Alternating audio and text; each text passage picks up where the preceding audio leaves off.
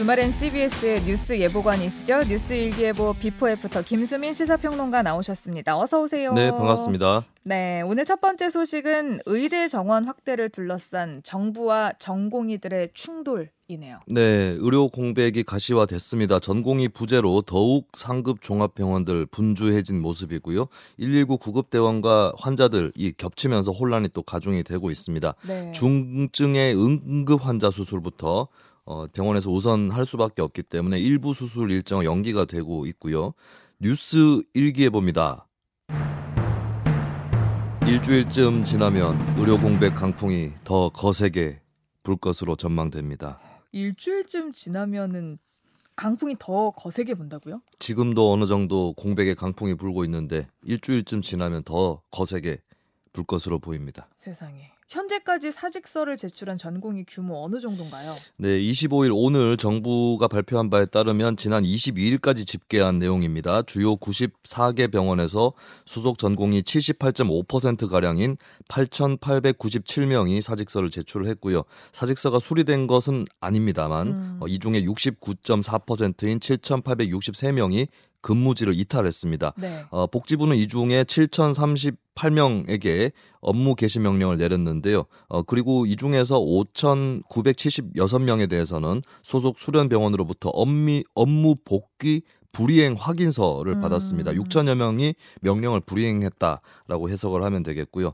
어, 그러면서 수술 규모들도 축소가 되고 있습니다. 서울대병원, 서울성모병원, 서울아산병원은 3, 40% 가량의 어, 수술이 줄었고요. 세브란스 병원은 50% 그리고 삼성 서울병원 역시도 어, 수술의 45 내지 50% 가량을 연기하고 있습니다. 네.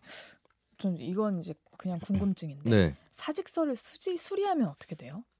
근데 지금 수리하지 말라. 라고 정부에서 이미 명령을 내렸기 때문에 어... 수리를 할 수 없는 그런 상황입니다. 네. 그럼 전공의뿐만 아니라 이제 전임의들도 병원 현장을 떠날 수 있다는 우려가 나오고 있던데 이건 어때요? 네, 전임의는 이제 소위 펠로 혹은 임상 강사로 불리는 직군이고 전문의 이 자격이 있으면서 이제 전공의 과정은 이미 마친 사람들입니다. 음. 어, 병원에서 폭넓은 영역을 소화를 하고 있는 직군들인데 이분들 같은 경우는 2월 말에 주로 1년 단위로 재계약을 하고 있거든요. 네. 그리고 지금 전임의들이 전공의들 빈자리 때문에 3명 분량의 일을 하고 있어요.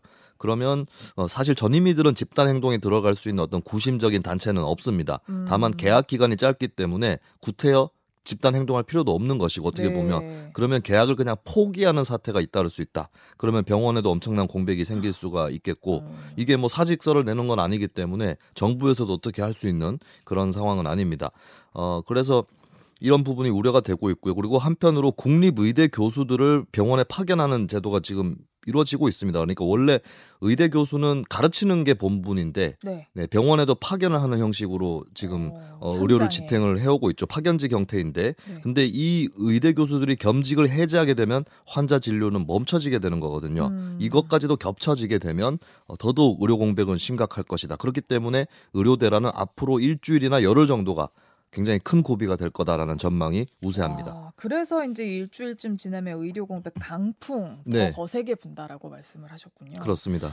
의료 공백에 관한 대책 중에 하나로 정부는 진료 지원 간호사 뭐 PA라고 하던데 PA 네. 네. 이분들 투입을 하거나 비대면 진료의 전면 허용을 제시를 했는데 효과가 어떨까요? 일단 PA 간호사 같은 경우는 수술, 검사, 응급 상황 이런 것들을 다 의사를 지원하면서 일을 하는 그런 네. 인력인데요.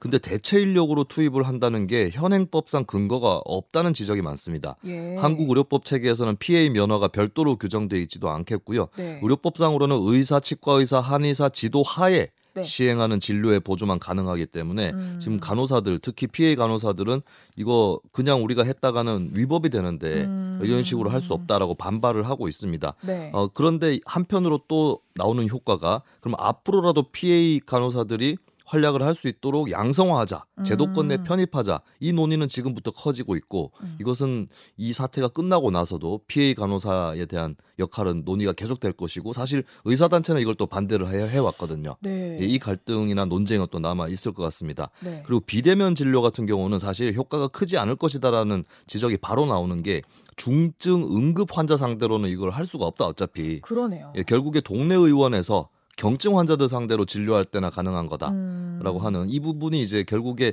의료 공백에 대한 대안이 될 수 없다라는 지적이 있고요. 네. 그리고 반발과 저항이 나오는 것이 이걸 빌미로 해서 결국에 그동안 의료계에서 많이 반대해왔던 비대면 진료를 전면 허용을 하고 앞으로 확대하려는 거 아니냐. 음. 이거는 빌미로 의료 대란을 빌미로 해서 의료 민영화를 추진하는 것이다. 네. 라고 예를 들면 무상의료 운동본부라든지 이런 사회단체에서 또 성명을 내고 있습니다. 음. 그러면서 대기업을 포함한 의료기기, 통신, 플랫폼 업체들을 위한 것이다. 라고 하고 있기 때문에 이 PA 간호사 문제랑 비대면 진료 이번 사태를 고비로 해서 앞으로도 또 뜨거운 논쟁이 있을 것으로 보입니다. 네. 전국 국립대 의대 교수들이 사태 해결을 위한 중재 역할에 나서겠다고 밝혔습니다. 네, 이 부분 또 이제 변수가 되고 있는데요. 어제 전국의과대학 교수 협의회 전의교협에서 의료 정책을 단순한 숫자만으로 결정해서는 안 된다라고 밝혔고요. 그리고 오늘 10개 국립대학교 교수 회장들이 모인 거점 국립대학 교수회 연합회 또 입장문을 발표를 해서 현재 의대 시설을 봤을 때는 어, 2천 명 증원은 너무 부담스럽다. 어, 음. 어, 이게 현실에 맞지 않다라고 네. 하면서 증원 정책을 새로 세워야 된다라는 그런 주문을 했습니다.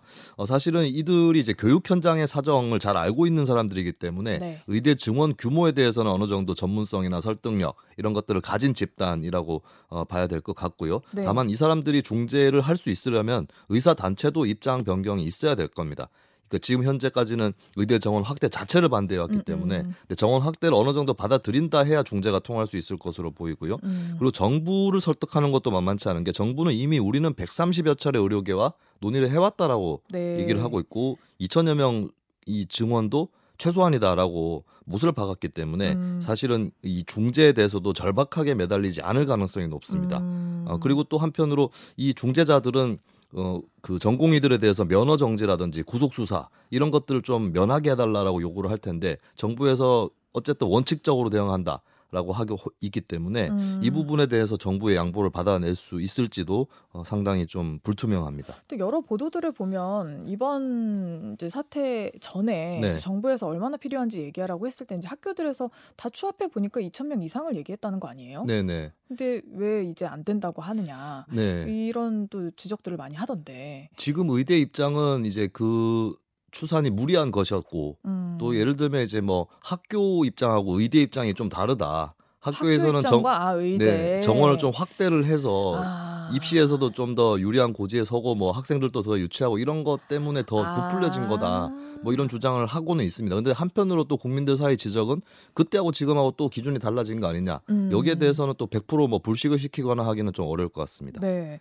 결국 이 증원 규모를 어느 정도로 할 것이냐 이게 최후의 관건이 될 걸로 보이는데 정부는 2천 명 고수하겠다라는 네. 입장인 것 같고 의협에서는 의사 인력 공급이 과잉이 될 전망이다라고 하면서 이제 정면으로 부딪혀 있잖아요. 네, 뭐 거의 평행선이라고 봐야 될 것 같은데 의협에서는 2035년까지 활동 의사 공급 추계를 검증을 한 적이 있는데 의사 인력이 오히려 어, 과잉될 것이다라고 예측을 하고 있습니다. 그리고 의대 정원을 늘리고 나서 실제 그 의대생이 진료를 하는 의사가 되기까지는 6년 내지 11년이 소요가 되는데 네. 그 사이에 이미 공급 과잉 상태가 된다라고 음. 하고 있고 출산율이 저하되기 때문에 인구도 줄고 해서 과잉이 된다 이 논리를 펴고 있고요. 네. 반면에 복지부에서는 1만 5천 명 의사가 2035년까지 더 필요하다라고 어. 하면서 보건사회연구원을 포함한 세 개 기관에서 공통으로 전망한 것이다라고 무게를 싣고 있습니다. 그리고 인구가 줄다 할지라도 고령 고령화가 급격하게 진행되고 있기 때문에 예를 들면 65세 이상 인구가 최근에는 15%인데 2040년에는 34%가 된다라고 하는 거거든요. 네. 이 부분에서 이제 정면으로 부딪혀 있는 것이고 그리고 의대 교육의 질을 놓고도 논쟁이 있는데 음. 대한의학회에서는 지금도 강의실과 해부용 시신이 부족하다라고 지적을 하고 있고 음. 근데 복지부에서는 오히려 의학 교육상 필요한 적정 인원보다 더 적은 50명 미만의 정원을 가진 학교가 17개 학교나 된다. 음. 오히려 이렇기 때문에 더 어, 교육의 효율성 이런 것들이 더 떨어진다라고 네. 반격을 하고 있습니다. 네. 그리고 결정적으로 좀 국민들 다수 여론도 그렇고 정부 논리에 힘이 실리는 부분이 이건 것 같아요. 전공의들 문제인데 현재 전공의들이 주 77시간 정도를 일을 하고 있거든요. 그리고 이걸 네. 줄여달라라고 하는 건 전공의들을 포함해서 사회 전체적으로 다 동의할 수 있는 부분일 거예요. 어, 과로를 하고 있으니까. 그렇죠. 그렇다면은 전공의 수는 더 필요한 것이 아닌가. 라고 했을 때 그렇겠네요. 그러면 의사를 더 많이 배출해야 된다. 음. 이쪽의 주장에 좀 힘이 실리는 건 사실입니다. 그러게요. 정부와 의사단체 논리가 정반대로 맞서 있는 상황인데 음, 이를 절충할 수 있는 제안 마지막 키를 쥐고 있는 것으로 보입니다. 네, 아마 앞으로 일주일 동안 더 주목받을 것도 이 절충안들이 될 것 같은데요. 네. 의학계에서 나오는 얘기들을 좀 종합해 보면 예를 들면 2천 명씩 5년 동안 계속 그렇게 늘리는 것이 아니고 네. 1천 명을 한 10년간 늘리는 건 어떠냐 음. 이런 제안 또 나오고 있습니다. 그리고 어, 중요한 거는 의사 단체가 먼저 구체적인 대안을 제시를 해야 된다라는 음. 지적도 나오고 있고요. 어, 그리고 그런 한편으로 이제 어떤 쪽에서는 한 750명 정도에서 증원하는 게 교육 여건상 무난하다. 음. 이거는 이제 정부가 제시한 것보다는 대폭 낮아진 네. 이런 또 의견 또 나오고 있습니다. 어 그리고 이제 정부에 대해서 어 비판적인 견해도 나오고 있는 것이 이제 아 정부에 대해서 그 의대 정원 확대론자들은 비판 그 의사 단체에 대해서 비판적이죠. 네. 근데 정부에 대해서도 비판하는 거는 이제 찍어 누르기식은 안 된다. 음, 음. 뭐 이런 얘기들을 또 하고 있는 거고 의사 단체에 대해서는 반대를 고집해서는 안 된다. 음. 이 의견이 이제 결국 제3의 의견으로 어, 나오고 있습니다. 결국 저는 이제 정치권 역할도 상당히 중요해질 것으로 보이거든요. 왜냐하면 네. 정부에서는 2천 명을 박아놨기 때문에 일단 이제 민주당 같은 경우는 점진적으로 늘려야 된다라고 음. 가닥을 잡았는데 어, 이것도 통하지 않으면 결국 여당 쪽도 어떻게 대처를 하느냐가 또 중요해질 것 같습니다. 가령 네. 예를 들면은 뭐 나는 철도 파업을 끝내게 중재를 썼습니다. 김무성 전 네, 김무성 김무성 전 의원이 2014년에 네. 철도 파업 당시에 중재를 써서 그때 파업이 중단된 적이 있었거든요. 음... 예, 이런 역할을 여당이 할 수 있을 거냐. 근데 음. 중요한 것은 여당이든 야당이든 절충안을 제시를 할 때 만약에 과학적인 음. 네, 설득력 있는 제, 어, 안을 제시할 필요가 있겠죠. 네, 전 요즘에 길을 다니면서 응급차 소리가 들리면 구급차 소리가 들리면 네. 아막 마음이 쿵 하고 내려앉아요. 네네. 진짜 아프신 분들은 너무 많은데 이제 혹여나 이럴 때 진료를 못 받는 상황이 생기면 어떡하나. 그래서 네. 빨리 이 사태가 끝났으면 좋겠습니다. 예전에는 그런 구급차를 보면 병원에 잘 도착하시면 네. 그 다음에는 좀 안심이 됐는데 네 요즘에는 지금은 그렇죠. 막, 어, 막 심란해요. 저도 같이 네. 보면 혹시 도착을 하시더라도 네. 제대로 진료를 못 받으시는 거 아닌가 걱정들을 음. 많이 하고 있기 때문에 어, 조속하게 어, 잘 해결돼야 될 사태가 되겠습니다. 예. 오늘 두 번째 주제는 총선을 다뤄보도록 하겠습니다. 각 당의 공천이 이제 속속 진행이 되고 있는데 이 가운데 현행 선거제도의 딜레마 분석해 보신다고요? 네, 이번 주에 있었던 공천들 살펴보면 국민의힘 같은 경우는 서울 마포 을에 하문경 민주화운동 동지 회장을 공천을 했습니다. 운동권 출신. 그렇죠. 운동권 대 운동권 네. 이 대결을 붙인다는 목표로 계속 국민의힘은 물색을 해왔던 거죠. 네. 그리고 민주당 같은 경우는 추미애 전 장관 같은 경우에 서울 지역 여러 선거구를 놓고 어디로 내보낼 거냐 이거를 계속 물색을 하고 있는 상황입니다. 네. 근데 이게 공통적으로 상징하는 게 지역 인사를 지역구에 공천한다. 이 음. 공식이 무너지고 있다라고 하는 것이고 네. 예, 국민의힘 안팎에서 가장 호평을 받았던 공천이 이제 낙동강 벨트 재배치 전략이었는데 이것도 사실 마찬가지인 음. 거거든요. 그 점에서는.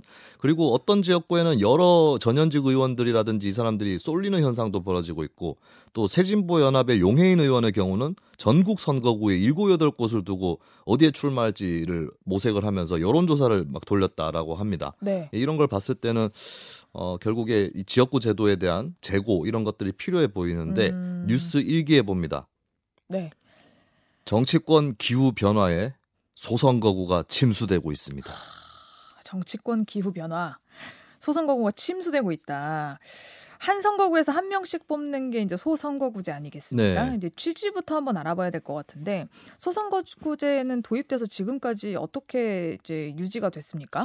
네, 소선거구제는 민주주의 초창기에 도입이 된 제도이고 미국과 영국이 대표적인 나라겠죠. 그러니까 한 지역에서 한 명씩을 대표로 뽑아서 의회로 올린다는 건데 이것은 과거에 국가 권력이라든지 과학 기술이 무르익지 않았을 때 음. 예, 그때 이제 지역의 유력자들과 국가 권력이 일종의 동맹을 맺은 격이다라고 볼 수 있겠고 사실 100년 전쯤에 유럽에서는 몇몇 국가가 소선거구제를 없애기 시작했습니다. 그게 어, 100년 전의 일이에요. 100년 전에? 네, 스웨덴, 네덜란드 이런 나라들이 대표적인데 사회가 다원화됐기 때문에 한 명의 대표자로 만족을 못한다. 음. 그리고 교통동 교통과 통신이 발달을 했기 때문에 지역에서 한 명씩 이렇게 잘게 어, 쪼개서 그 지역에서 한 명씩 굳이 대표자를 선출할 이유가 없다라고 음. 하는 거였고 그때부터 이제 대선 거구제, 한선 거구에서 여러 뽑는 제도죠. 네. 그리고 유권자의 한 표가 한 지역구의 대표자를 선출하는 수준이 아니라 의회 전체의 구성을 좌우하는 비례대표제 음. 이런 것들이 도입이 되기 시작합니다. 네. 일단 대선 거구제나 비례대표제일수록 의원은 국가대표의 성격이 강하다고 볼 수 있겠고 음. 어, 반면에 소선 거구제에서는 국가대표의 성격도 있거니와 이제 지역 일꾼의 성격이 좀 더 부각된다고 볼 수 있습니다. 네. 어, 100년 전쯤부터 유럽에서는 소선거지구제를 없앴다고 하는 네. 사실상 우리나라는 국회의원 뽑은 지 100년 안 됐잖아요. 그렇습니다. 근데 왜 우리나라는 소선거구제를 택했을까요? 한국은 독립국가가 되는 과정에서 미국, 영국, 이 2차 세계 대전 승전국들의 영향을 아... 받은 거죠. 사실 독일조차도 그 영향을 독일은 패전국이었으니까 네. 그러니까 독일도 대선 거구제였는데 비례대표제는 유지하되 지역구는 소선거구제로 돌아갔었거든요. 음. 이 어, 미국과 영국의 영향이 크다라고 볼 수가 있겠고 네. 그리고 예전에 우리나라가 지방자치를 한동안 실시를 안 했습니다. 네. 그럴 때 더더욱 시장 군수도 없기 때문에 국회의원이 지역 대표자 역할을 해줘야 된다. 아 그러네요. 근데 지금은 네. 지방 의원들도 있고 그렇습니다. 네, 시장도 있고 군수도 있고 네. 있으니까. 예, 그래서 최근에는 좀 재고의 필요성이 뭐 있을 수 있는데 과거에는 네. 그랬었다는 거고요. 그리고 중간에 우리나라가 유신 독재부터 50 화국 때까지 2인 선거구제가 도입이 됐어요. 음... 이게 그 여당 쪽의 속셈이 너무 뻔한 건데 두 명을 선출하면 그 중에 한 명은 최소한 우리 거다. 아... 이렇게 되니까 예, 그걸로 됐기 때문에 국민들이 민주화를 하는 과정에서 이걸 지탄을 했죠. 네네. 네. 그러면서 근데 다만 이게 좀 급했어요. 1987년 총선, 아 대선, 이듬해 총선 이때 깊게 논의를 해보기 전에 일단 소선거구제로 돌아가자. 음. 네. 이렇게 되면서 지금까지 소선거구제가 유지가 되고 있습니다. 네. 그럼 아직까지 이제 소선거구제를 유지하는 우리나라에서 국회의원은 이제 지역 일꾼의 이미지가 큰 편이잖아요. 네. 근데 몇몇 사례를 언급하셨다시피 지금 선거가 과연 지역 일꾼을 공천하는 선거인가 하는 의문을 가진 분들 굉장히 많으실 겁니다. 네, 사실 법적으로 선거구라는 게 담당 지역이랑 같은 뜻이 아닙니다. 원래 국회의원은 나란 일을 하는 거기 때문에 네. 그리고 국회의원 출마 요건에도 선거구 거주자가 아니라 대한민국 어디에도 살고 어디에든 살고 있으면 국회의원에 나갈 수 있도록 돼 있어요. 네. 그래서 법적으로 이미 국회의원이 지역 일꾼이 아니었던 것이고 음. 어, 그렇기 때문에 한 사람이 어디로 가는지 아무 제약이 없었다라고 하는 건데 그렇다면 굳이 지역 일꾼의 의미도 아닌데 선거를 이렇게 해야 되는가 음. 이런 이제 의문이 생겨날 수 있는 것이겠죠. 네. 그리고 정치인들도 피해를 입고 있는 게 일단은 이제 낙동강 벨트 재배치 경우를 보면 그 원래 그쪽에서 활동하던 정치인들은 다 그냥 물러나야 되는 음. 그래서 막 반발을 하고 그랬었잖아요. 그래서 네. 이게 지역 활동에도 좀 저해하는 측면들이 있는 것이고 그리고 지역구를 너무 잘게 나누다 보니까 특정 지역에 여러 인사들이 몰리는 현상이 일어나는 게 대표적으로 서울 중구 성동 을에 네. 이영 전 의원, 이해운 전 의원, 하태경 의원이 다 몰렸어요. 네. 그다음에 민주당 또 이런 경우가 있는 게 경북 지역에 민주당이 국회의원을 참 그 배출하기 어려운 지역이잖아요. 네. 근데 여기에 하필이면 전직 비례대표 의원이었던 김영건 전 의원과 음. 구미 역사 유일한 민주당 시장이었던 장세용 구미 시장이 구미 을 한 지역구에 몰렸어요. 아. 네, 이게 소선거구제니까 한쪽에 몰려버리면 이제 어, 자원이 좀 낭비되는 음. 과잉 중복 투자가 되는 이런 경우도 또 발생을 합니다. 이런 경우 이제 대선거구제로 가면 네. 둘 다 선택할 수도 있고 대선거구제로 가면 이분들이 그냥 한꺼번에 같이 출마를 하면 되는 그러니까요. 거거든요. 네. 네. 유권자들 입장에서는 소선거구제 어떻습니까? 이게 장점도 있고 네. 단점도 네. 있을 텐데. 소선거구제의 장점은 이해하기 쉽다는 측면이 있었어요. 한 개 선거구에 1등이 당선된다. 뭐 깔끔하지 않냐 이런 음. 얘기 나오는 것이고 그리고 한 명을 딱 뽑아놨기 때문에 그 한 명을 지켜보고 다음 선거에서 심판이나 교체할 수 있다. 음. 이런 것도 이점으로 꼽혀 왔었습니다. 그 이 이것 때문에 작년 국회 공론조사 토론 과정에서도 소선거구제가 다수 여론이 되는 음. 이런 측면 또 있었고요. 근데 단점들도 있는데 1등 후보를 찍지 않은 표는 다 사표가 된다는 점. 그쵸. 그리고 내가 찍은 후보가 당선이 돼도 보람이 작은 게 그래봤자 253개 지역구 의원 중 한 명에 불과하다. 네. 이게 칸막이 선거라고 저는 표현을 하거든요. 그쵸. 그렇게 되면 종합적으로는 또 이 의회 구성이 어, 득표하고 지지율하고 이제 의석하고 비례하지 않는 음. 영국 같은 경우 전면적 소선거구제인데 지지율 2위인 정당이 제 1당이 된 사태도 여러 번 있었습니다. 네. 예, 그런 문제도 있고 그리고 생활권의 차이가 없는데도 선거구가 막 나뉘어지게 돼서 음. 유권자들이 자기가 어느 지역 이 내가 갑인지 을인지 이게 이걸 알 수 없거나 헷갈리는 이런 유권자들도 양산된다는 측면이 있습니다. 그러게요. 이게 뭐 사표가 많다. 라는 얘기도 하지만 네. 사실 나는 어 우리 지역구에 나온 사람 말고 다른 사람 뽑고 싶은데 다른 지역에 나온 사람 뽑고 싶은데 이렇게 생각할 수도 있잖아요 아, 사실 네네. 그러니까 그래서 유권자들한테 그렇게 좋은 건지는 잘 모르겠 같습니다. 제 생각엔 그렇고요. 네. 네. 근데 이번 선거에 이제 위성 정당 등이 나오면서 선거제도에 대한 국민 피로감이 좀 커질 것으로 보이는데 소선거구냐 대선거구냐는 문제에 대해서 다시 논의를 해볼 수가 있을까요? 일단 작년에 국회 공론조사를 해서 또 논의하는 게 피로감이 있을 수 있는데 근데 작년 공론조사에서 확인한 건 비례성 문제였다고 봐요. 그러니까 음. 어, 의석수하고 지지율을 비례시키는 방안 이 종합적인 거에 합의를 한 거고 여기에 강론 방법이나 이런 것들은 좀 아직까지 열려 있는 부분이 있고 그리고 공론조사에서도 도농복합 중대선거구제 그러니까 네. 대도시 지역의 대선거구를 실시하는 거에 대해서는 우호적인 여론이 또 확인이 됐었습니다. 음. 어, 그리고 이제 앞으로 지방선거가 또곧 있으면 다가오지 않습니까? 네. 2년밖에 안 남았는데 지방 선거라도 먼저 해보자. 음. 예, 기초 의원 선거 같은 경우는 저도 여러 번 경험을 했는데 그런 유권자분들도 많이 봤는데 조금만 옆 지역으로 옮겨서 이사를 했더니 선거구가 바뀌어 버리는 거예요. 네. 이게 과연 현대 생활에 맞는가? 음, 음. 예, 그러면 이제 도시 지역 같은 경우 더더욱 선거구를 좀 크게 잡아서 기초의원이나 광역의원을 선출해 보자. 이 논의를 할 여지는 아직 남아 있는 것 같습니다. 네. 자, 다음 소식으로 넘어가 보죠. 어, 어제가 우크라이나 러시아 전쟁 2주년이었어요. 발발한 지가. 그렇습니다. 우크라이나의 뉴스 일기에 봅니다.